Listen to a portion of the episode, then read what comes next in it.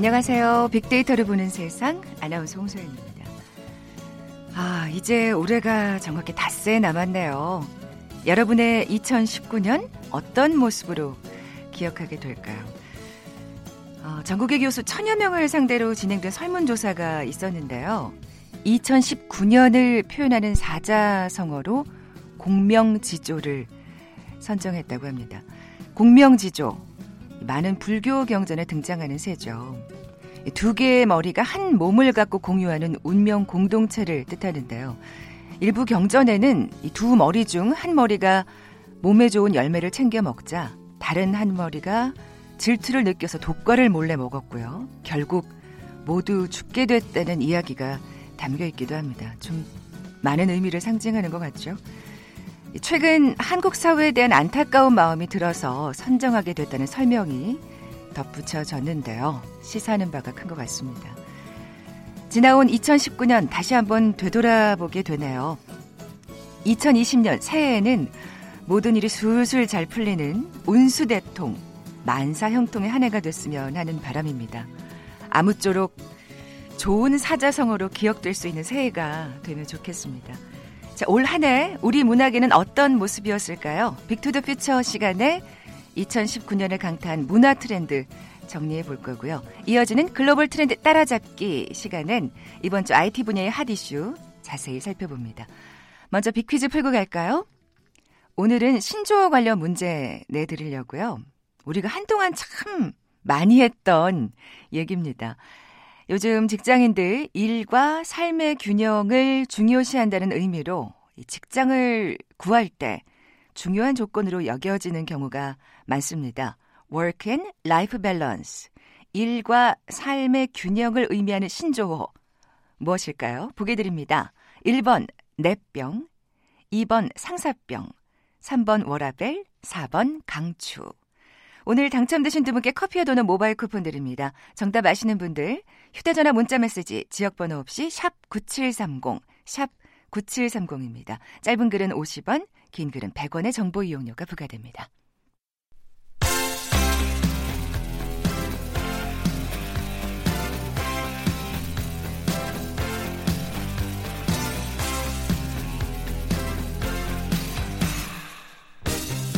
트렌드는 10년마다 반복된다. KBS 1라디오 빅데이터로 보는 세상. Big to the Future. 최신 핫 트렌드와 복고 문화를 두루 살펴보는 시간이죠. Big to the Future. 빅커뮤니케이션 전민기 팀장 나와 계세요. 안녕하세요. 네, 반갑습니다. 전민기입니다. 자, 2019년을 강타한 문화 트렌드 오늘 네. 정리해 봐야죠. 네, 일단 한 네 가지 정도로 정리를 해봤는데 어, 첫 번째는 kids 컨텐츠의 강세입니다. 어. 예, 그리고 복고 열풍은 계속이 됐고요. 그랬죠. 그리고 이 소비 자체가 양극단으로 좀 치닫게 맞아요. 되는 네, 양극화 소비에 대한 이야기를 할 수밖에 없고 그다음에 뭐 기술이 계속 발전하다 보니까 사람으로 하여금 계속 움직이지 않고도 손가락으로 뭐든지 할 수 있게끔 만드는 그렇죠. 경제 예. 사회가 됐어요. 이런 거에 대해서 좀 이야기를 전반적으로 나눠볼까 합니다. 자, 그러면 첫 번째 특징부터 살펴볼까요? 네, 바로 이 kids 컨텐츠가 정말 열풍이었어요 올 한해. 음. 그래서 국경은 뭐 예전에 넘었고요. 이제는 어른들의 마음까지 세대까지도 아, 그냥 그건 맞는 것 넘나드는, 같아요. 그렇죠. 예. 그래서 kids 컨텐츠 위력이 점차 막강해지고 있는데 어, 지금 겨울왕국 같은 경우도 천만 관객 넘었잖아요. 네. 이 어린이들 당연히 좋아하고 성인들은 재관람 하는 분들도 상당히 많았습니다. 그 정도로 또 아이들 때문에 또 재관람 하시기도 그쵸. 하고요. 예, 파워 예. 컨텐츠가 됐고 그다음에 아기 상어 같은 경우는 올 한해 그렇죠. 이게 예. 이제 아까 말씀하신 대로 세대를 넘나드는 맞습니다. 예, 열풍인 거죠. 예. 그래서 빌보드 차트 30위권까지 진입했고요. 2019년 빌보드 연간 핫 100 차트에서도 75위에 올랐어요. 그래요. 사실은 우리 정상급 가수들도 쉽게 이루지 못하는 월드스타의 반열에 올랐다라고 볼 수밖에 없고 이거는 세대만 아우른 게 아니라 어, 전 세계적으로 어, 꼭 필요한 곳에서도 많이 불려졌거든요. 뭐 예를 들면 레바논 반정부 시위 현장에서도 아, 불렸고. 그래요. 아니 근데- 저는 네. 그 메이저리그 그렇죠. 응원가로 쓰였다는 얘기는 들었는데 또 시위 현장에서도 그렇습니다. 그랬군요. 지금 예. 말씀해 주신 대로 워싱턴 내셔널즈가 올해 미국에서 우승했는데 거기 구장에서는 뭐 나온 지가 오래됐고요. 네. 그다음에 어 전미 어 그 흥행한 어, 콘서트도 계속 지금 전국적으로 돌고 있고요. 음. 어, 올 한해 어쨌든 이렇게 국경을 넘는 kids 컨텐츠의 어떤 어, 부상이 굉장히 전 세계적인 트렌드였고 또 하나 펭수 열풍도 빼놓을 수가 아. 없죠. 사실은 아이들 캐릭터로 등장을 했는데 펭수는 오히려 어른들이 맞아요. 지금 더 좋아하는 올 하반기 최고의 캐릭터로 자리매김했죠. 아니 우리 펭수가 이 우리라는 말이 더 그- 자연스럽게 붙네요. 그렇죠. 우리 펭수가 이제 월드스타의 반열에 오를 수 있을까? 그것도 사실은 그렇습니다. 궁금합니다. 왜냐하면 네네. 외신에서도 펭수를 다뤘다고 맞아요, 하니까요. 왜 이런 현상이 나타나는 걸까요? 일단은 디지털 기기 사용에 익숙해진 부모 세대가 등장을 했다라는 게 좀 중요한 점이에요. 아, 그러니까 자녀들한테 영상 기반의 kids 컨텐츠 쉽게 제공하고 부모들도 역시 취향에 따라서 다양한 컨텐츠를 소비하는 환경의 변화가 있었죠. 그래서 지금 영유아 키우는 분들이 3, 40대 부모인데 20대 때부터 사실 스마트폰 익숙하게 다뤘잖아요. 맞아요. 그러니까 여기서 어, 좋은 컨텐츠가 뭐가 있는지를 굉장히 열심히 찾았고 음. 그 결과 이런 아이 컨텐츠들이 등장을 했는데 본인들이 이제 아이들 보여주다 보니까 같이 빠져들게 되는 그 매력에 어, 그러니까 정말 자연스럽게 아이들에게 이제 그 스마트폰을 건네주는 맞아요. 예. 예, 그래서 어른들이 보기에도 정말 재밌는 그런 양질의 컨텐츠가 많다 보니까 이 키즈 컨텐츠의 어, 부상을 이끌어낼 수 있는 원동력이 됐습니다. 네. 뭐 내년에도 또 계속해서 이 열풍은 이어지지 않을까 맞습니다, 맞습니다. 그런 생각이 들고요. 자 다음은요. 복고와 레트로죠. 아, 그러니까 이 얘기는 정말 우리 예. 많이 했습니다. 복고는 예. 몇년 전부터 이제 쭉 이어져 왔고 레트로는 이제 새로운 복고, 뭐 뉴트로라고도 요즘에는 많이 이야기를 하는데 어, 어떤 장소 자체도 요즘에는 카페라든지 식당 이런 곳도 이 복고 감성을 물씬 담아내고 있거든요. 네. 그러니까 LP판 틀어주는 데도 많고 자개장을 갖다 놓은 카페들이 최근에 많아요. 그 SNS에 사진이 올라오거든요. 근데 진짜 그거 저희 할머니 댁에서나 보던 건데 지금 젊은 세대들한테 굉장히 그게 또 새로운가 봐요. 네. 맞습니다. 우린 굉장히 그게 올드하다고 느껴지는데. 그렇죠. 그리고 예. 광고 자체도 좀 복고풍으로 많이 꾸며졌고, 그다음에 요새 가장 인기 있는 소주가 예전에 유행했던 그 하늘색 병 있잖아요. 그렇죠. 젊은 세대들도 열광하고 있고, 패션 자체도 원색을 과, 과감하게 사용하면서 복고가 정말 올 한해도 어, 트렌드 전반적으로 활용됐다 이렇게 봐야겠습니다. 네, 뭐 복고 레트로 얘기 참 많았었는데 이게 진짜 딱 가만 생각해 보면 그 보헤미안 랩소디란 영화 때문에 완전히 불붙어서 맞아요, 맞아요. 말씀하신 대로 뭐 문화뿐만 아니라 먹을거리 저 문화며 우리 생활 전반에 지금 퍼져 있다는 생각이 듭니다. 그렇습니다. 예. 유튜브도 마찬가지죠. 그쵸. 여기서도 사실은 예전에 인기 있었던 그 시트콤이나 드라마, 그 다음에 어, 음악 프로 같은 것들을 짧게 편집해가지고 5분에서 10분 내외로 계속 올리고 있는데 이게 음. 조회수가 워낙 많이 나오다 보니까 각 방송국별로 이 잠자고 있는 컨텐츠들 다시 소환했거든요. 아, 근데 워낙 재미난 사실 맞아요. 콘텐츠인데 이거를 또 네. 가장 재미난 부분만 모아서 편집을 했으니 왜 이게 인기가 인기가 없겠어요. 그렇죠. 예. 그것만 보고 있으면 사실은 어 저희 그때 봤던 분들은 그때로 다시 이제 돌아가는 듯한 그런 아, 어떤 추억을 또 불러 일으켜 준다고 우리한텐 하고요.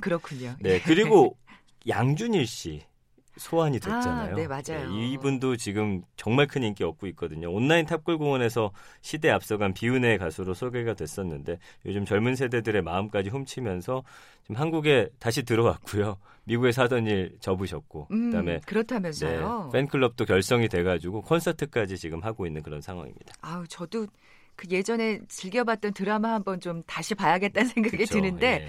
이렇게 복고의 인기가 정말 사실은 아, 뭐 저러다 많아 했는데 굉장히 음. 오랫동안 이어지고 있죠. 그렇죠. 그 문화를 지금 전반적으로 이끌어가고 있는 3, 4, 50대 분들이 이 추억을 굉장히 마음에 많이 담고 있는 분들이고요. 음. 10대, 20대는 사실 지금까지 본 적 없는 컨텐츠로 또 새로운 재미를 주고 그쵸. 있거든요. 새롭죠. 네, 이건 역시 전 세대를 아우르는 어떤 통하는 지점이 발생을 하다 보니까 어, 지금 많은 분들한테 인기를 얻고 있고 그리고 지금 각 방송국에서 주요 요직을 차지하고 있는 분들도 그 시대 때 이제 젊은 시절 보냈던 분들이기 음. 때문에 그 감성을 또 그대로 담아내다 보니까 전체적으로 이 대한민국 사회가 어, 예전에 그런 복고 문화 자체가 지금 이렇게 쭉 스며들고 있는 상황입니다. 네.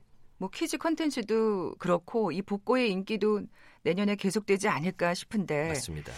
어, 다음은 조금은 심각한 얘기를 해봐야겠습니다. 그러니까 지난해 초만 하더라도 이제 대부분 유통 전문가들이 전반적으로 불경기에다가 뭐 최저임금도 많이 올랐고 물가 상승 같은 게 겹치면서 소비 심리가 위축될 거다라고 예상을 했는데 그랬죠. 전혀 그렇지 않았어요. 막상 뚜껑 열고 보니까 백화점은 뜻밖의 성장세였고 대형마트가 오히려 우려 이상의 실적 하락이 나타났습니다. 그러니까 백화점 같은 경우는 특히 명품이라든지 프리미엄 고급 상품군을 중심으로 음. 지금 매출이 상당히 올라갔고요. 어, 반면에 마트는 잘 안 됐지만 PB 브랜드라고 해가지고 가성비가 좋은 값싼 굉장히 물건, 저렴한. 예, 네. 이런 것들이 또 상당히 많이 팔렸다라는 거예요.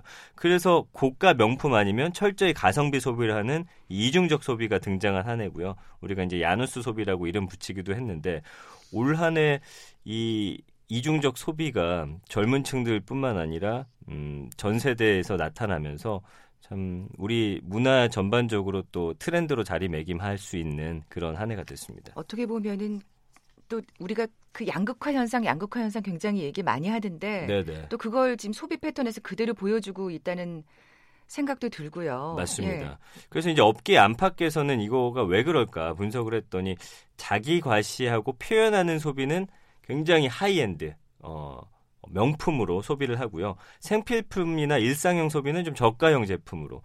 근데 요즘에 그 중저가가 어, 그거보다 가격이 높은 것보다 품질 차이가 많이 없어졌어요. 아, 그 예. 애매하면 오히려 지금 맞습니다. 팔리지 않는. 그래서 아예 비싸든지 좀 싸야지 훨씬 잘 팔린다라는 게 올 한 해 또 트렌드가 됐습니다. 네. 마지막으로 어떤 얘기로 마무리해 볼까요? 이게 이제 한번 소개해 드렸었죠. 중국에서 란넌 경제라고 해서 게으름 경제가 굉장히 화제다라고 했었는데 우리 사회 전반적으로도 이 게으름 경제가 또 힘을 얻은 그런 한 해였거든요. 음. 그러니까 게으르다라는 건 우리가 휴대폰 가지고 뭐 이렇게 다 누르면은 뭐든지 되는 그런 사회가 됐다는 정말 거예요. 그냥 버튼 하나로 이 내 앞에 원하는 물건이나 제품이 그쵸. 배달되는. 그래서 예전에는 그 집 구할 때 뭐 마트라든지 편의점 이런 게 주변에 있는지가 굉장히 중요했는데 음, 무슨 요즘- 세건 이러면서. 그쵸. 예. 어, 얼마 전에 광고 보니까 뭐 아주 작은 과자 하나부터 해갖고 소량도 집으로 집 앞으로 배달해 주겠다 이런 광고 지금 하고 있거든요. 아, 그렇죠. 그러니까 밤에 필요한 생필품 같은 거 주문해 놓으면 새벽에 바로 갖다 놓으니까 음. 굳이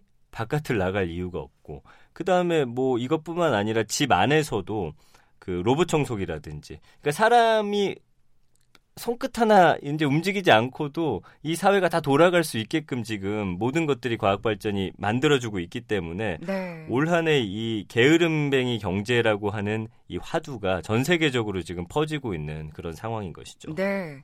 아니 근데 사실 좀 모르겠어요. 제가 9세대라서 그런지 아니 그 건강 생각하면서 그렇게 아무 움직이지 않으면 그것도 사실 문제인데. 그렇죠. 네.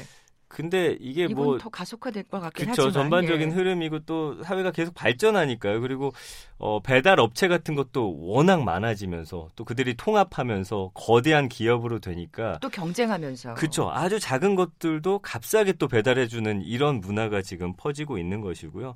그러니까 O2O라고 하는데 online to offline 서비스가 앞으로 계속 될 것 같습니다. 그리고 어, 이런 게으름이라는 게 사실은 이름 자체는 굉장히 게을러 보이지만 좀 약간 부정적인 의미가 없잖아 그렇죠. 있죠. 근데 예. 사실은 기술의 집약적인 발전으로 인해서 이게 가능한 것이기 때문에 그렇죠. 기술은 뭐 더 이상 퇴보하지 않으니까 음. 이 게으름 경제 자체는 더 발전할 것이고요. 그다음에 아까 말씀드린 대로 모바일 스마트폰에 익숙한 세대들이 기술이 주는 혜택을 최대한 이용하고 있고요.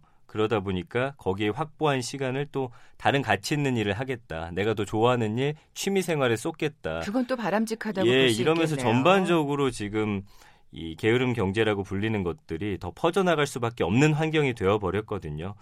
그래서 기술적으로 좀 소외되는 계층만 아니라고 한다면 이 게으름 경제 자체는 사실 전 세계적으로 막을 수 없는 그런 흐름이고 트렌드거든요. 음. 그래서 앞으로는 좀 기술 소외 계층만 또 함께 흡수하는 좀 방안만 마련된다라고 아, 네네. 한다면 뭐 이거는 전혀 막을 수 없는 그런 시대적인 흐름이다 이렇게 말씀드려야겠네요. 그렇게 생각하면 2019년을 강타한 문화 트렌드는 한동안 계속 되겠구나. 그렇죠. 예, 더 이- 세분화되고 더 발전해 나가는 그런 방향으로 될 것 같습니다. 네. Big to the Future 빅커뮤니케이션 전민기 팀장과 함께 2019년 문화 트렌드 정리해 봤습니다. 고맙습니다. 감사합니다.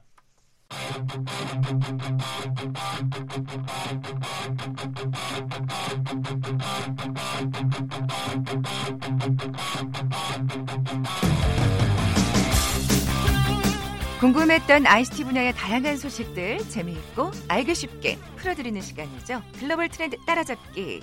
한국인사이트 연구소 김덕진 부소장 나와 계세요. 안녕하세요. 네, 안녕하세요. 먼저 비퀴즈 내주세요. 네, 앞서서 문화 트렌드 얘기하셨는데요. 우리가 한동안 많이 사용했던 신조어를 맞춰주시면 될 것 같습니다. 여전히 또 계속 사용하고 있고요. 네, 저도 예. 참 좋아하지만 잘 안 되는 건데 일과 삶의 균형. 네, 직장인들이 중요시하는 의미죠. 직장 구할 때도 중요한 조건으로 여기는 경우가 많고요. work and life balance 이래서 일과 삶의 균형을 의미하는 신조어인데요. 무엇일까요? 1번은 랩병, 2번은 상사병, 3번은 워라벨, 4번은 강추. 네, 정답 아시는 분들 저희 빅데이터로 보는 세상 앞으로 지금 바로 문자 보내주십시오. 휴대전화 문자 메시지 지역번호 없이 샵 9730, 샵 9730입니다. 짧은 글은 50원, 긴 글은 100원의 정보 이용료가 부과됩니다. 자, 이번 주 화제가 된 IT 분야의 이슈 살펴볼까요? 네, 먼저 포털 다음이죠. 우리가 많이 쓰고 있는 카카오에서 뉴스에서 쓴 다음이 인물 연관 검색어 그리고 소위 실시간 검색어라고 이야기하고 있는 이 두 가지를 없앤다. 이래서 이슈가 아, 네, 됐고요. 이거 사실 굉장히 논란이 많이 됐던 부분인데 결국 이렇게 결정을 했군요. 그렇죠. 그리고 네. 다음으로 이제 인공지능 이제 뭐 소위 요즘 뭐 인공지능과 관련된 많은 뉴스들이 있는데 어, 올해 한 해 동안 인공지능과 관련돼서 여러 가지 연구를 했었던 기업들이 아, 생각보다 인공지능의 발전이 좀 느린 것 같다. 그래서 인공지능 현실론에 직면했다라고 하는 해외 분석 기사까지 같이 아, 가져왔습니다. 그렇군요. 네. 자, 그러면 어, 포털 다음 소식부터 먼저 살펴볼게요. 네. 사실 연예 기사에 또 댓글 다는 것도 없애했잖아요. 그렇죠. 다음이. 예. 얼마 전에 이제 없앴는데 그것뿐만 아니라 이제 23일에 어 제일 먼저 또 추가적으로 어떤 걸 없앴냐면요. 그 인물 검색했을 때 인물 검색과 관련된 연관 키워드들이 나오는 것들이 있어요. 음. 그거는 이제 바로 없앴습니다. 그리고 이제 내년 2월부터는 우리가 소위 말하는 실시간 검색어까지 없애겠다 라고 이제 두 가지를 얘기한 것인데요. 뭐 소위 최근에 뭐 뉴스에서 계속 이런 것들이 소위 여론전에 많이 쓰이기도 했잖아요. 그랬죠. 그러다 보니까는 원래는 이런 실시간 검색어가 사람들의 관심이나 혹은 어떤 정말 지금 중요한 이슈들을 보여줘야 되는데 그게 아니라 소위 요즘 마케팅이 되고 있, 단 말이에요. 맞아요. 이런 예. 문제들이 좀 계속 있다 보니까 이런 것들에 대해서 좀 어떻게 보면은 좀 개선하겠다라는 개념을 볼 수 있을 것 같고요. 그래서 카카오가 본래 목적과 다르게 활용되는 실시간 이슈 검색어 자체가 뭐 본인들의 철학에 맞지 않아서 일단은 이런 것들을 없앨 것이고 음. 그리고 2월부터는 이제 실시간 검색어 대신에 또 다른 뭐 다른 서비스를 통해서 어, 검색어를 보여주는 방식을 보여주겠다 아. 이렇게 얘기한 것인데요. 그것도 또 기대가 되고 궁금해집니다. 네, 근데 예. 이 실시간 검색어라는 게 2005년부터 있던 거예요. 그러니까 한 15년 정도 이미 있으면서 우리의 아. 모든 어떤 여론 그리고 뉴스들을 그리고 우리 관심사들을 거의 통제했다, 컨트롤했다 맞아요. 이렇게 볼 수 있을 것 아니 같은데 근데 그것밖에 안 됐었군요. 정말 너무 많이 익숙해져 있었네요. 인터넷 뭐 우리가 많이 쓴지 뭐 예를 들면 스마트폰 뭐 쓴지 10년밖에 안 됐죠. 아, 예. 그러네요. 그러니까 진짜. 정말 예, 시대라는 예. 게 빠르게 변하는 것 같은데 네, 네. 네, 그런데 이래 이런 것들의 명, 뭐 이런 부작용들을 없애겠다라는 것들이 이번 취지라고 볼 수 있을 것 같아요. 네. 어떻게 보면은 또뭐 반가운 소식이라고 볼 음. 수가 있을 텐데 어떻게 그럼 달라지게 될까요? 네, 일단은 지금 바로 적용된 것부터 설명을 드리면 인물 검색에 연관 검색가 없어졌어요. 근데 이게 특히나 연예인 분들이라면 정말 반길 소식이라고 봐요. 음. 왜냐하면 이게 그러면은 뭐 예를 들어서 어 뭐 김덕진을 쳤을 때 김덕진과 관련된 인물 검색 창이 없어지는 건 아니고요. 그건 뜨는데 연관 검색어가 없어지는 거예요. 근데 이제 아시겠지만은 여러 연예인들이 이런 것 때문에 특히 고생을 많이 하셨는데 아. 여자 연예인 분 중에 이혼도 안 했는데 갑자기 땡땡땡을 치면 연관 검색어에 땡땡땡 이혼, 뭐 땡땡땡 아. 결별 뭐 이런 것들이 많이 나와서 알고 보니까 이혼했는가라고 하는 뭐 뉴스들 아니면 그런 카더라 소리 있으면 그게 소위 말해서 빅데이터 분석을 통해 가지고 연관 검색으로 계속 올라오는 아. 이런 문제들이 상당히 많았다는 거예요. 그러니까 소위 말하는 자동 완성 검색어 같은 거죠. 근데 이런 것들에 대해서 이제 연예인이나 인물과 관련된 검색이 떴을 때는 이 이제 그 빅데이터 기술을 통해 가지고 지금 검색한 것이 인물이다. 그럼 인물에 대해서는 연관 검색어를 띄우지 않겠다라는 아. 걸 이제 23일부터 시작을 한 것이죠. 아, 네. 네, 아, 그- 이거 진짜 당사자로서는 얼마나 이게 사람 잡는 검색어예요. 그렇죠. 예를 들어서 아나운서님이 아나운서님 쳤는데 갑자기 이혼, 뭐 결별, 문제 이런 게 뜬다고 뭐. 생각해 보세요. 뭐 그럴 일은 없겠지만 어쨌든 네. 사실 진짜 그렇게 당했다고 생각해 보면 얼마나 예 그러니까요. 깝깝하고 억울한 일입니까? 네, 실제로 예. 그런 일도 전혀 없는데도 그래서 항상 뭐 방송에 나와서 해명하는 게 먼저 입으신 분들 참, 정말 많았는데 아. 네, 네. 네, 이런 것들을 이제 폐지를 하겠다라는 것이고요. 그리고 이제 2월부터는 이제 우리가 실시간 이슈 검색어라는 것 자체도 없애겠다라는 거예요. 이게 진짜 많이 문제가 됐었잖아요. 그렇죠. 예. 이제 이거를 이제 왜냐면은 이게 제일 큰 이슈가 기존에 있던 사안을 반영하는 게 아니라 거의 이거는 원하는 이슈를 만들어내는 수준이 음, 되고 있었다는 음, 거죠. 음. 그러니까 특정 검색어를 통해서 마치 그런가라고 해서 이제 사람들이 보게 되고 문제는 이제 소위 트래픽 장사라고 하는 온라인의 일부 매체들이 자신의 사이트에 많이 들어오게 하기 위해서 항상 실시간 검색어에 1위가 올라가면 맞아요. 이게 무슨 내용이지?라고 하는 이상한 이제 그 어떤 article을 만들어 가지고 그거를 이제 계속 이제 트래픽을 유도하기 위해서 만들고 그럼 그걸 통해서 광고에 노출시키고 이러한 음. 어떤 어떤 프로세스 아니는 구조적인 흐름이 돌아갔는데요. 이런 것들을 막겠다. 라는 것들이라고 보시면 될 것 같고요. 그래서 이런 것들을 개선하는 안들 뭐 아이디어는 지금 나오고 있는데 이거에 대해서는 아직 구체적인 안은 나오지 않기 때문에 네. 말씀하신 것처럼 2월 됐을 때 과연 어떻게 될지 이것도 한번 기대해 볼 만 할 것 네. 같습니다. 또 최근엔 이게 또 정치적으로 변질돼서 논란이 되기도 했었잖아요. 그렇죠, 그렇죠. 다음은 이렇고 행보가 네. 그렇다면 네이버는 또 어떻게 움직일까 궁금해지나요? 일단 네이버에서는 이제 그럼에도 불구하고 아직까지 뭐 실시간 급상승 검색을 없애겠다는 건 없고요. 그런데 그 최근에 얼마 전에 개선을 하긴 했습니다. 어, 어떤 방식으로 개선했냐면 이게 이제 PC에는 적용이 안 되고 모바일 기반에서 적용이 되는데요. 모바일에서 제가 검색을 이제 하면은 기본 과거에는 어떤 그냥 검색어 순위만 나왔는데 지금은 검색 차트라고 그래서 연령대별로 일단 검색이 나오고요. 아, 예, 그리고 두 번째는 키워드가 나오면 그 키워드가 왜 나왔는지 연관 내용이 옆에 뜨게 돼요. 그러니까 검색 창 자체에서. 뭔가 이렇게 조작 이 네. 가능하지 않게끔 좀 그렇죠. 투명하게. 네, 혹은 예. 이제 이런 거죠. 뭐 A라고 하는 것들이 뭐 회사 이름이 떴어요. 그럼 회사 이름이 떴을 때 저희가 생각할 때는 회사에 뉴스가 있냐 아니면은 회사 뭐 때문에 그러지 않는데 그 연관 검색어 내용을 보면 아 이게 광고구나라는 걸 유추하게 하는 거예요. 아 그렇군요. 네, 그러니까 이제 클릭을 하지 않게 만드는 거죠 음. 한마디로. 진짜 내가 필요한 내용에 대해서 관련 키워드들을 봤을 때, 어 이거는 뉴스인 것 같다. 그럼 뉴스를 소비하는 거고 이벤트인 것 같다라고 하면 이제 못 보게 하는 이런 것들이 있고요. 또 이제 옵션 중에서 디테일하게 뭐 광고나 이런 것들을 필터링해서 조절하는 방법은 있어요. 그래서 예전보다 광고에 덜 노출되게 하는 거는 맞는 것 같아요. 네, 네. 그럼에도 불구하고 근본적으로 그럼 도대체 이 실검이라는 것이 정말로 의미가 있는 것이냐에 대해서는. 네, 필요한 것이냐에 대해서는 뭐 여전히 그거에 대해서는 뭐 명확한 답을 주지는 못하고 있는 상황인 것 같고요. 말씀하신 것처럼 또 분명히 총선 때 예, 이제 4월 다가오는데 이때 음. 되면 또 이슈가 될 게 분명하거든요. 그렇죠. 그러다 보니까는 여전히 그럼에도 불구하고 어쨌든 네이버는 개선하면서 일단 유지하는 이런 방안을 가지고 가고 있는 상황이기도 합니다. 다음이 그렇게 생각하면 굉장히 파격적인 결정을 내린 네. 셈이네요. 그렇죠. 근데 이거에 대해서 좀 다양한 해석이 나오고 있어요. 그러니까 일단은 다음이 그럴 수 있었던 이유 자체에 대해서 좀 얘기를 해봐야 될 것 같은데 네. 어, 우리나라의 포털 점유율을 보면 일단은 그 먼저 이제 그 검색어가 차지하는 의미를 보면 이것이 광고나 이런 데서 상당히 중요한 역할입니다. 왜냐하면 사람들이 관심이 있고 봐야 되잖아요. 네. 그러니까 당연히 실시간 검색어나 댓글 이런 것들은 그 광고 매출과 직접 연결이 돼 있거든요. 그러니까요. 그런데 그런 것들을 이제 포기했으니까 말씀하신 것처럼 다음이 대단하다고 볼 수 있는데 플랫폼 점유율을 보면 네이버 같은 경우가 포털 사이트 점유율이 한 66.38% 되는데 다음이 6%밖에 안 돼요. 10분의 1 아. 규모입니다. 음. 그리고 이제 최근에 다음은 오히려 카카오는 다음보다 카카오톡이나 다른 서비스를 통해서 어떤 비즈니스를 확대하고 있고 이쪽에 좀 더 지금 집중을 하고 있는 상황이에요. 네. 이제 이러다 보니까 어떤 대의 명분도 챙기면서 그렇죠. 그러면서 이제 본인들의 어떤 BM 자체, 그러니까 비즈니스 모델을 탈변화시키는, 그러니까 변화시키는 것의 상징적인 모습으로 해석하시는 분들도 많고요. 사실 그러니까 실질적인 출혈은 그렇게 크지 않다는 말씀이시죠. 네, 그러니까 예. 어떻게 보면은 출혈이 분명히 있긴 하겠지만 그것보다 또 다른 다음 행보를 보여주는 음. 상징적인 모습으로 볼 수 있다라고 볼 수 있을 것 같은데 네이버는 반대로 아직까지 여전히 모든 어, 비즈니스 모델이 검색어를 중심으로 돌아가기 때문에 이것을 쉽게 그렇- 버리기라는 음. 것은 조금 어려울 것 같다라는 것이 양사의 좀 전략이 다르다라는 것을 보여주는 해석 포인트라고 좀 해석하시는 분들이 있습니다. 네, 내년 2월에 어쨌든 그 대안이 뭔지는 또 네. 지켜보겠습니다. 네네. SNS 상에서의 여러 가지 의견이 나왔을 것 같아요. 네, 그렇죠. 네. 일단은 어 뭐 선거 때만이라도 실검 닫자 뭐 이런 이야기들 이제 좀 아. 있었고요. 예. 어, 이것에 대해서 좀 여러 가지로 해석하시는 분들이 많아요. 그러니까 예를 들면은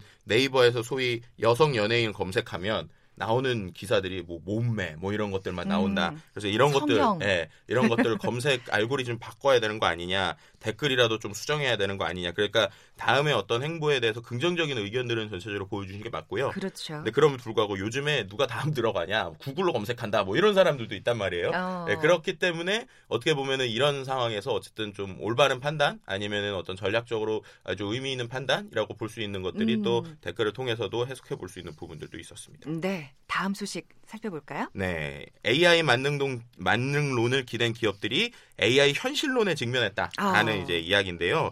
어, 이제 인공지능에 투자한 전 세계 2,300개 기업에 대해서 지난 3년 동안 사업에서 이익을 거둔 기업을 찾아봤더니 10개 중에 4개도 안 된다라는 내용이에요. 정말 현실론이 나올 수밖에 없는 결과네요. 그렇죠. 예. 당연히 뭐 인공지능에 그렇다고 뭐 10년, 20년 투자한 건 아니지만 어쨌든 기업 입장에서는 이제 수익이 어느 정도 3년 정도 됐으면 좀 나지 않을까라고 기대를 했을 부분도 아, 있을 텐데 예. 이런 부분이 좀 있었다는 거죠. 그래서 이게 이제 MIT 경영대학원에서 보스턴 컨설팅 그룹하고 공동 조사를 한 거예요.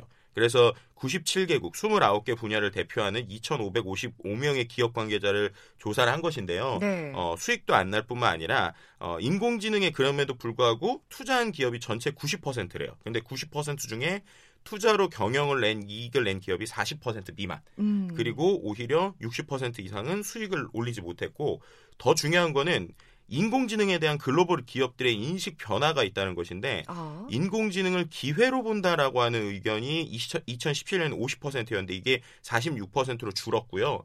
오히려 인공지능이 관리해야 할 리스크다. 아. 리스크다라고 생각하는 게 2017년에 37%였던 게 2019년에 45%까지 올랐습니다. 뭔가 이렇게 AI에 대해서 장밋빛으로 생각하다가 그렇죠. 진짜 이제 현실적으로 자각하는 음. 어떤 지금 단계네요. 그렇죠. 근데 이제 예. 데이터를 분석하는 사람 입장에서 이게 당연할 수밖에 없는 게 빅데이터도 그렇고 인공지능도 그렇고 이제 소위 말해서 열어봐야 합니다. 데이터든 뭐든 열어봐야지 이게 진짜 소위 정말 의미 있는 것인지 의미가 없는 것인지 알 수가 있어요. 근데 이제 대부분의 기존에 있던 것들은 이제 소위 말해서 말씀하신 것처럼 인공지능에 대한 장밋빛 환상이 워낙 많다 보니까 네, 네. 투자만 하면 될 거야라고 생각을 하다가 3년 지나니까 아 이게 아니구나. 음, 실제로 이거 좀 더 분석해봐야 되는구나, 연구해봐야 되는구나. 어떨 때는 이게 아예 의미가 없을 수도 있구나라는 거를 학습해가는 과정이 아닐까라고 해석해보는 게 지금 좋은 상황인 것 같습니다. 네, 어떻게 보면 또 좋은 계기가 될 수 있을 것 같아요. 좀 그렇죠. 더 이제 구체적으로 분석해서 또 투자의 기업은 기업, 그러니까 무작정 AI라 그래서 다 무턱대고 네. 투자하고 뭐 하는 게 아니라 투자할 만한 어떤 기업이나 혹은 그 분야를 음. 좀더 이렇게 세부적으로 정확히 분석해서 그렇죠. 네. 그러니까 인공지능 현실론이라고 볼 수 있을 것 같아요. 그러니까 마치 음, 음. 마치 초반에 저희가 아 인공지능이 세상을 다 막 지배하는 거 아니야? 막 사람의 다 일자리 없애주는 거 아니야? 또 그런 장밋빛 환상의 또 반면에 네. 그런 또 막연한 공포가 있었잖아요. 그렇죠. 그러니까 예. 그두 가지가 모두 다 깨지고 음. 이제 솔직히 이제 실제로 쓸 수 있는 부분만 활용하는 것이다라는 쪽으로 좀 이제 집중되고 있고요. 기업들 역시도 이런 학습을 하면서 그럼에도 불구하고 여전히 미개 척지이기 때문에 이것을 네. 이제 어떻게 적용할 것인지에 대해서 이제 더욱더 고민이 필요하다라는 내용들까지 같이 있는 보고서 내용이었습니다. 네, 좋은 계기라는 생각이 음. 듭니다. SNS 상의 반응은요? SNS에서도요 어, 두 가지인 것 같아요. 그 아직까지는 투자한 지 얼마 안 됐기 때문에 좀 더 봐야 된다라고 하는 것들이 있고요. 그럼에도 불구하고 소위 약장수 같은 사람이 너무 많았다. 그래서 그런 사람들을 이런 걸 통해서 좀 걸러낼 수 있는 기회이다라는 이야기, 양면성의 이야기도 좀 같이 볼 수 있었습니다. 네.